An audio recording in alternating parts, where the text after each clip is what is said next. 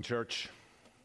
Good to uh, good to be together. And uh, wow, what a video! Uh, Jeremy had uh, shared that uh, with us earlier in the week with uh, with Joel and me, and just said it just caught his attention. And as I sat with that, there was just something that stirred deep within me. Uh, this sense of of a recognition that so many times our sense of faith is based on things working the way we'd like them to. If it's good, God is good. If it's bad, where is God? And the truth is, God is. So no matter what we're going through, the reality is, is God is in that space, in that place with us. We often talk about a place of transition being a place where there is liminality. We don't use that word a lot. It is actually kind of a buzzword in the context of L M C right now because we're in a significant place of shift and transition, and so we talk a lot about it. But liminal space is the uncertain transition between where you've been and where you're going physically, emotionally, or metaphorically. To be in liminal space means to be on the precipice of something new, but not quite there yet. The word liminal comes from the Latin word limen, which basically means threshold. So we understand that as we're at a place and we're about to step into something new, but we haven't crossed the threshold yet. In truth, uh, that's where we're at in at Mount Joy Mennonite Church. Today is, in a sense, a threshold day, and this next block of time, a threshold season, an opportunity for God to work. But in that video, that powerful quote at the end of the vi- uh, video, faith begins when you can't imagine what the next chapter holds. You may all wish that we knew what the next chapter holds, but none of us do. Jerry doesn't, and uh, he was chairing, uh, he chairs Bishop, uh, the, the, the, the, board, the board, and he also uh, functions in a, in a key role, the transition team, with this process of discernment. And we together discerned, and we don't know what all it is, do we, Jerry? Uh, Joel is here today with his wife, Debbie, so glad you guys are here. And uh, just to give you a little clue, Joel doesn't know what's next.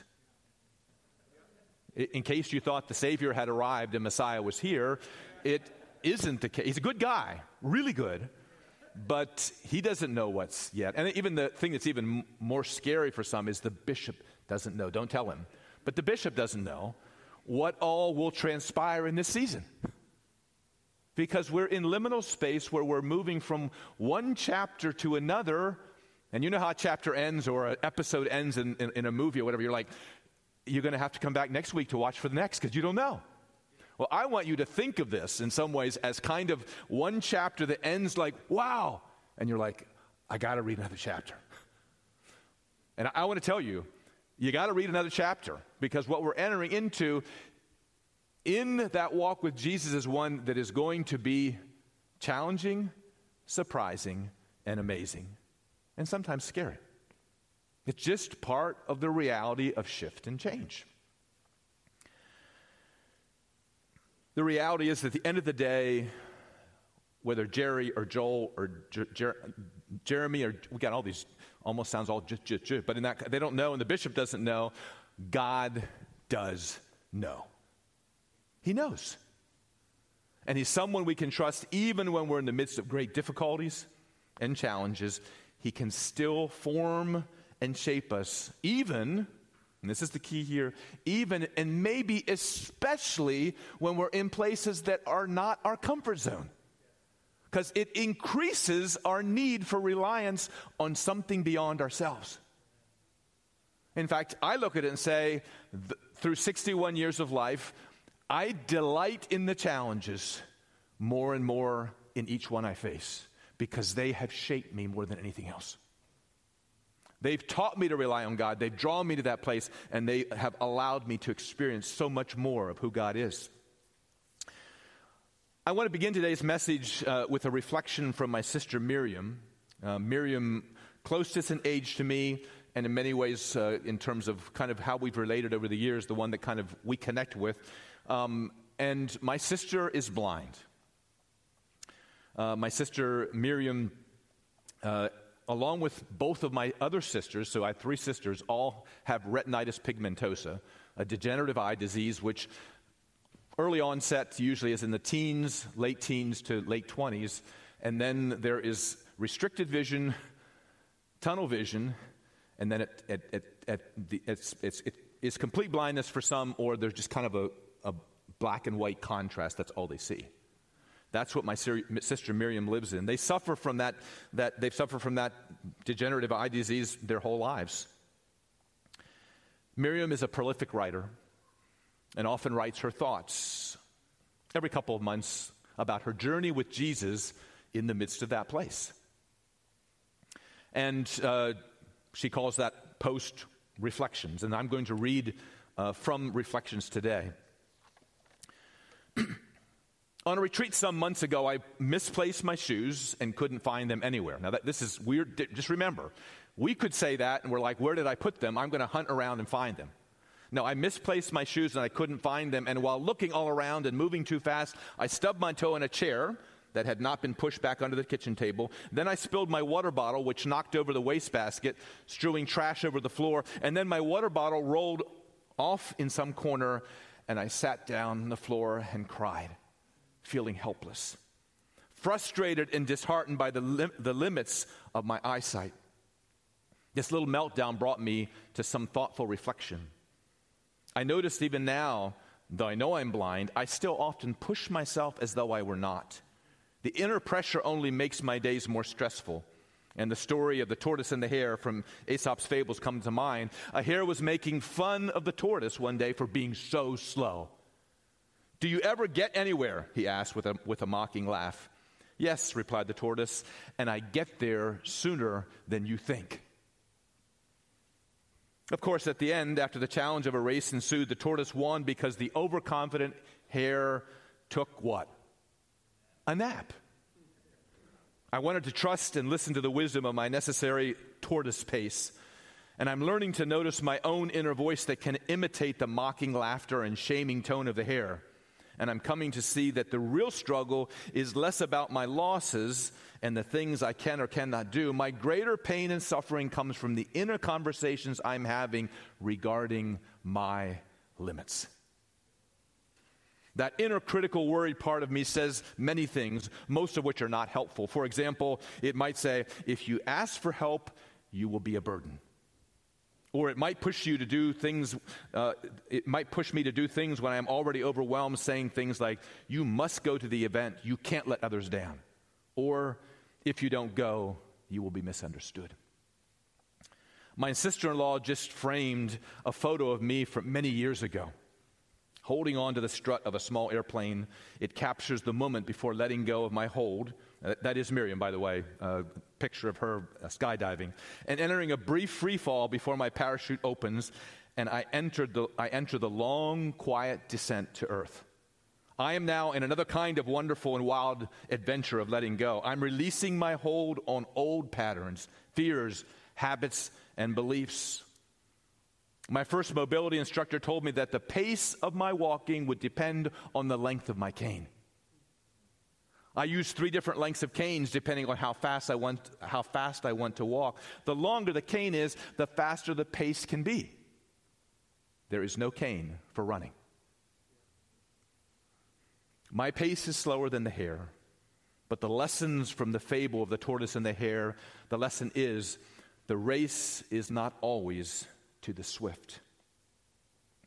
I am entering a race without the old worry of being swift. I'm getting there, wherever there is, sooner than the hare would think.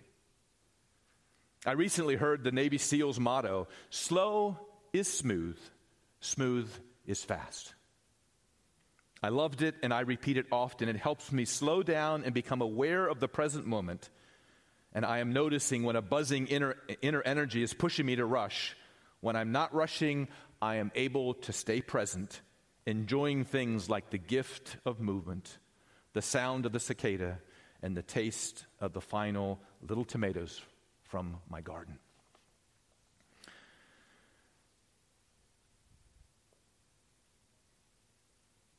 The reality is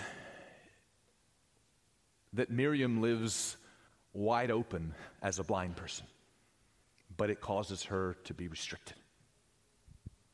That restriction has enabled her to delight in life and be attentive to the voice of God in ways that put me to shame. She schools me and many others. She does. She she was a, a certified nurse midwife, lived on, on the on the border of U S and Mexico, helped a lot of uh, immigrant uh, uh, Latina women uh, helping to birth their babies, and then suddenly this wasn't going to happen anymore because she was going blind. And in that context, a recognition that she retooled as a, as, a, as a, a, a counselor, and then eventually as what she now calls herself a personality coach, using the Enneagram and helping people to understand who they are and how God's wired them and enter more fully into their personhood. Continue on. Uh, as Jonathan read the text this morning from Luke twelve, uh, thirteen through twenty-four, you may have noticed these very tender and gentle words that Jesus spoke about to his disciples. Do not be afraid, little flock. It almost sound, sounds uh, almost too cutesy. Like, really, Jesus, you said that to the disciples? Come on. They were men. But this has to do with the tenderness of a shepherd being able to communicate the essence of his heart, and that is that I want you to focus on what's most important. I want you to grasp the heart of what is here and not just think about all the things you should get done and living with tortoise and hare, the hare mentality of run fast, get a lot done. I'm sorry, we live in America. You know what? Everything pushes us to run fast, get more done, produce more, be a star. And yet it's in the space and context where you are, where I am, and especially in a season of transition where we get to slow down and reflect and listen and hear and obey. These tender words from the, the this, this transition I thought were like were really words for Mount Joy Mennonite Church in this season. I believe he wants to speak something through to this in a bigger context than this, just, just this verse. There's the, there's the, the context of, of the chapter of Luke. We're not going to, we read part of it. We're not going to read that whole chapter, obviously. There's the context of, of Jesus' life and ministry, which helps to put that in a bigger picture. And there's the counsel of the whole scripture that's around this reality. You can look at it from Jesus' life and the words he spoke. You can look at Yahweh and the way he spoke to the children of Israel. How many times do we hear these words? Do not be afraid. And yet, there are times I'm afraid. Something comes along, something I can't figure out, someone I can't fix. I've tried that before, not real good. And things rise up inside that suddenly allow fear to start to creep in. And I need to hear those words. Keith, a part of the little flock, do not be afraid.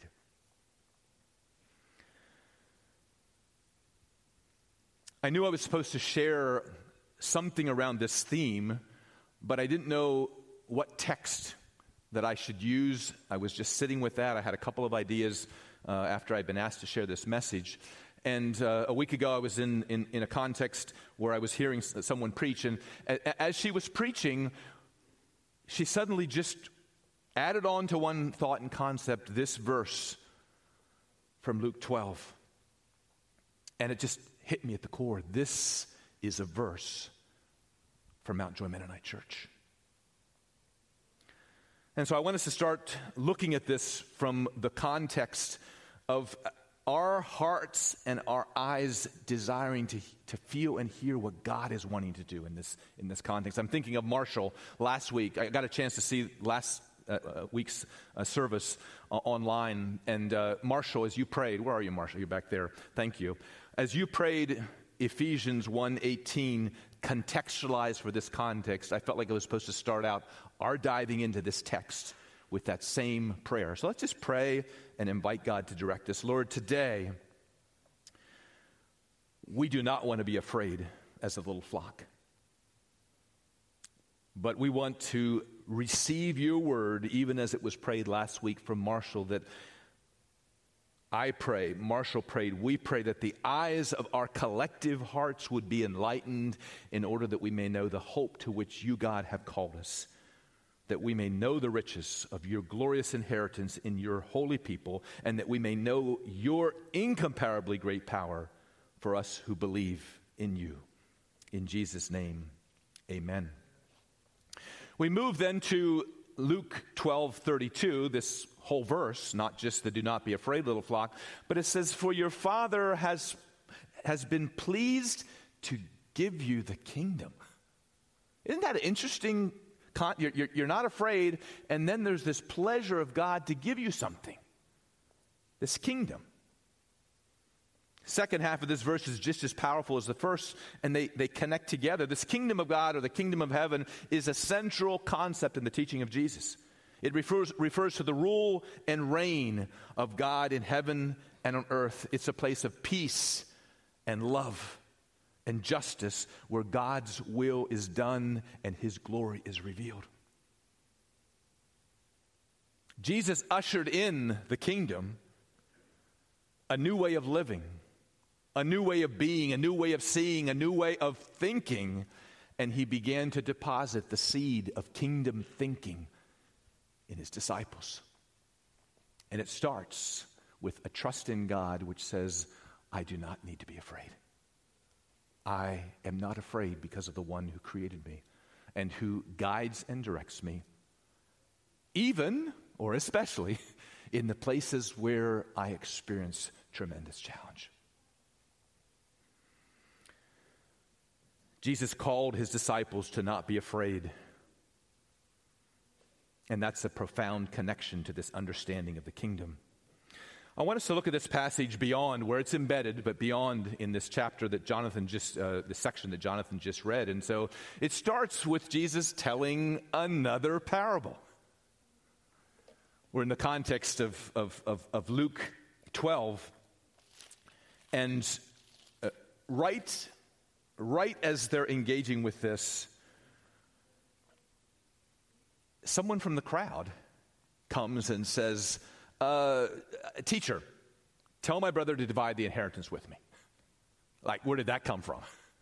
But like, you're a wise, you know, rabbi. Maybe you know what's up here, but at least you can be a, a bit authoritative and tell what's here. And he said, watch out. Now, Jesus said, man, who appointed me a judge or an arbiter between you? I, I deflected away from the question and then said, watch out. Be on your guard against all kinds of greed. A man's life does not consist in the abundance of his possessions. And then he goes on to tell this parable. The crop of a certain rich man produced a good crop. He thought of himself, what shall I do? I have no place to store my crops. And then he said, this is what I'll do. I will tear down my barns and build bigger ones.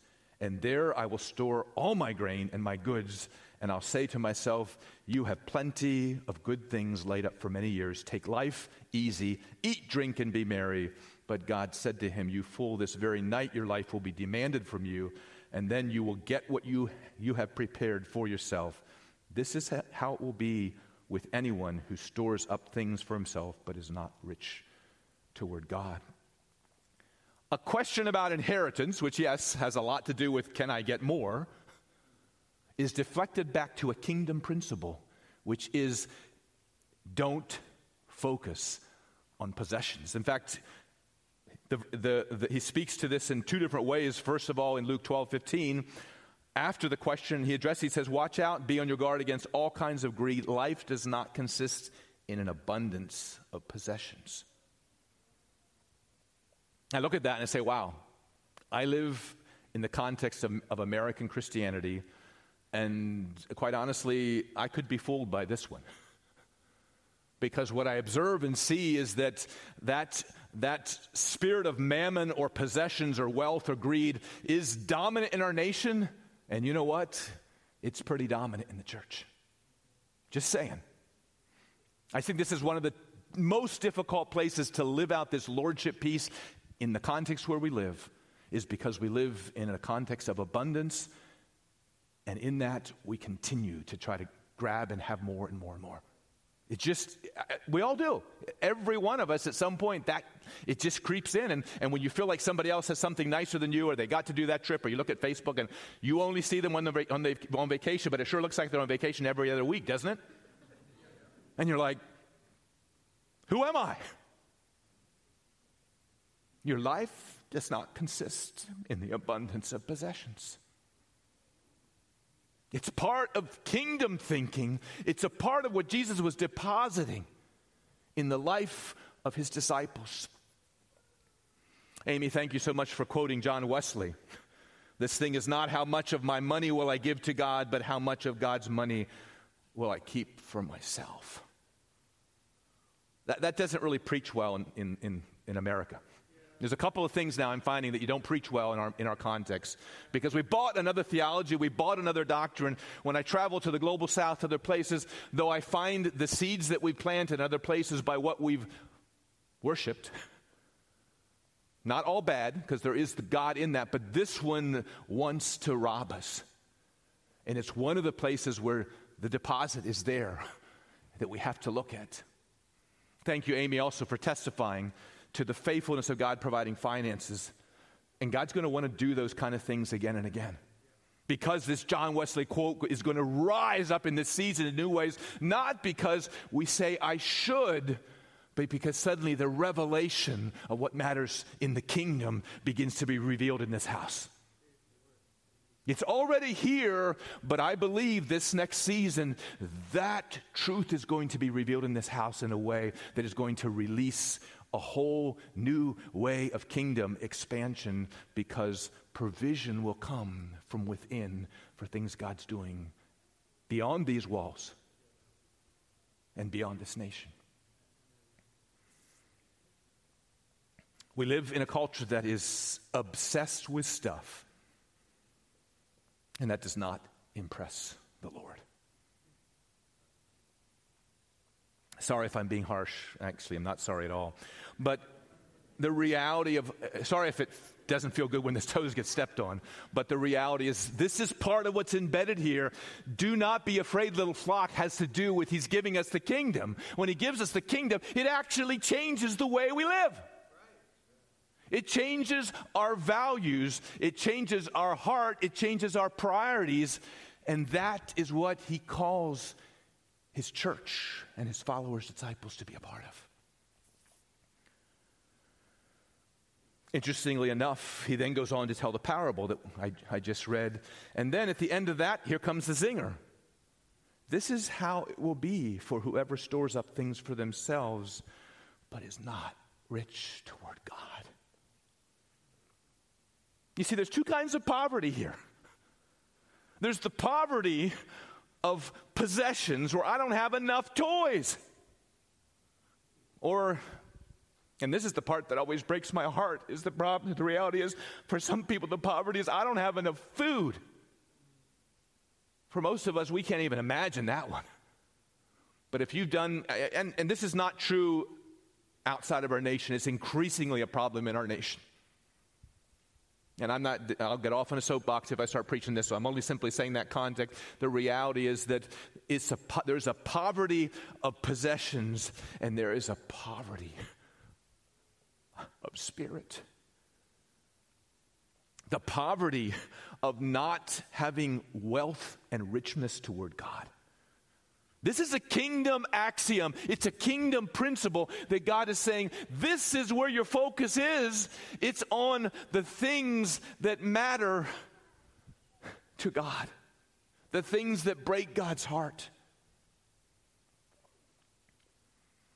And then Jesus shifts the focus here. And we move on in that context. And he shifts the focus toward his disciples.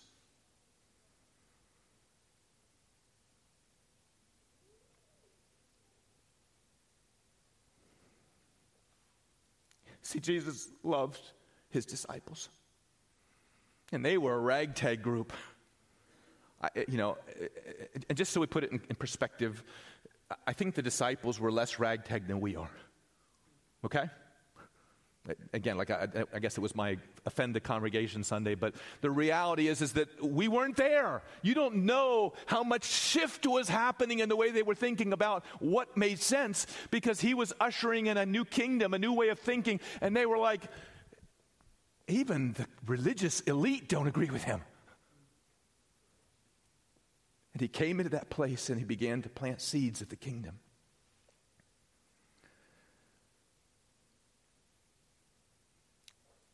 And then Jesus goes and he starts to connect with the disciples directly in verse twenty-two. And before I come off of this verse twenty-one, because I'm not, I feel like I'm not quite done there. Another sense I have is in this transition, church, Mount Joy Mennonite Church, I exhort you to be rich toward God. Seek God's face together. Let him break your heart with what breaks his heart. We're at a threshold, okay? We're stepping into something new, and in that context, there are things out of this passage that will be generative, because as you sit with them, suddenly, bam, it will pop up, and you're like, there's a thing God's stirring in my heart and calling me to.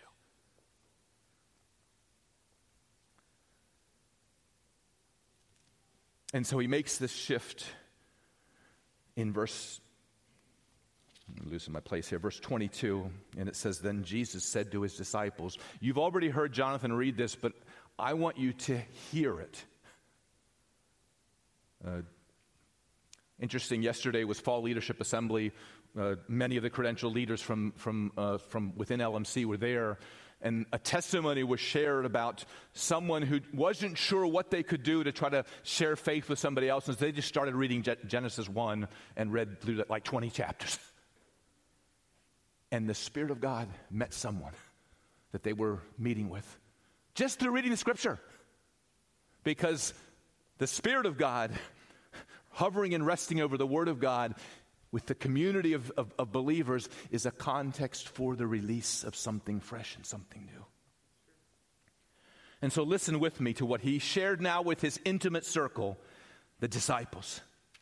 And he said, It's a it's a it's a, a reforming, it's a redefining, it's a reshaping of what it means to know God and to be a part of his kingdom. Therefore I tell you, do not worry about life, what you will eat, or your body about what you will wear. Life is more than food, and your body more than your clothes. Consider the ravens, they do not sow or reap. They have no storeroom or barn, yet God feeds them. And how much more valuable you are than, than the birds. Who of you, by worrying, can add a single hour to his or her life? Since you cannot do this very little thing, why do you worry about the rest? Consider how the li- lilies grow. They do not labor or spin, yet I tell you, not even Solomon in all his splendor was dressed like one of these. If that is how God clothes the grass of the field, which is here today and tomorrow is thrown into fire, how much more will he not clothe you, O you of little faith? And do not set your heart on what you will eat or drink. Do not worry about it, for the pagan world runs after such things, and your Father knows that you need them. But seek his kingdom, and these things will be given to you as well. Do not be afraid, little flock, for your Father has has been pleased to give you the kingdom. Sell your possessions and give to the poor. Provide purses for yourself that will not wear out, a treasure in heaven that will not be exhausted, where no thief can come and no moth can destroy. For where your treasure is, there your heart will be also.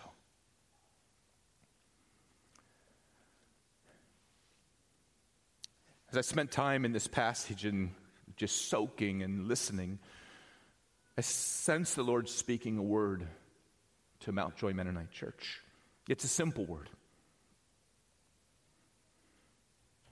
It says, my little flock at Mount Joy Mennonite Church, do not be afraid. I'm going to open up your eyes to see the kingdom in new ways during this transition. Get ready, prepare your hearts, love each other deeply. I am preparing you for a new season in this house. And I think back to last Sunday, being able to see this on video and miss this in the notes, but I think this is the time to simply acknowledge this. And that is that I can still hear the words of Pastor Carl standing here declaring these words over you as a congregation. It said, get ready. And this is what he declared over you. He said, you are ready for this. You remember this? You are ready for this. You are ready for the next steps in the future. God has prepared us and God has prepared you as a congregation. You are ready for this next season of God's work among you. And I just affirmed that word and then moved into that context of now them singing the blessing over you. And Jerry shared Friday night at the at the, the farewell for Carl and Nita, that palpable sense of, wow, something was imparted. You know what? Your outgoing pastoral couple, they imparted a blessing over you, but they were also in harmony with what I'm speaking about from this message today. And that is, this is your day. This is your time. This is the place in which God is at work. Do not be afraid, little flock, for your Father has been pleased to give you the kingdom. I'm going to speak it again, the specific word I sensed. It's almost as if this is your Luke twelve thirty-two in its package. My little flock at Mount Joy Mennonite Church, do not be afraid. I'm going to open up your eyes to see the kingdom in new ways during this transition. Get ready, prepare your hearts, love each other deeply. I'm preparing you for a new season in this house.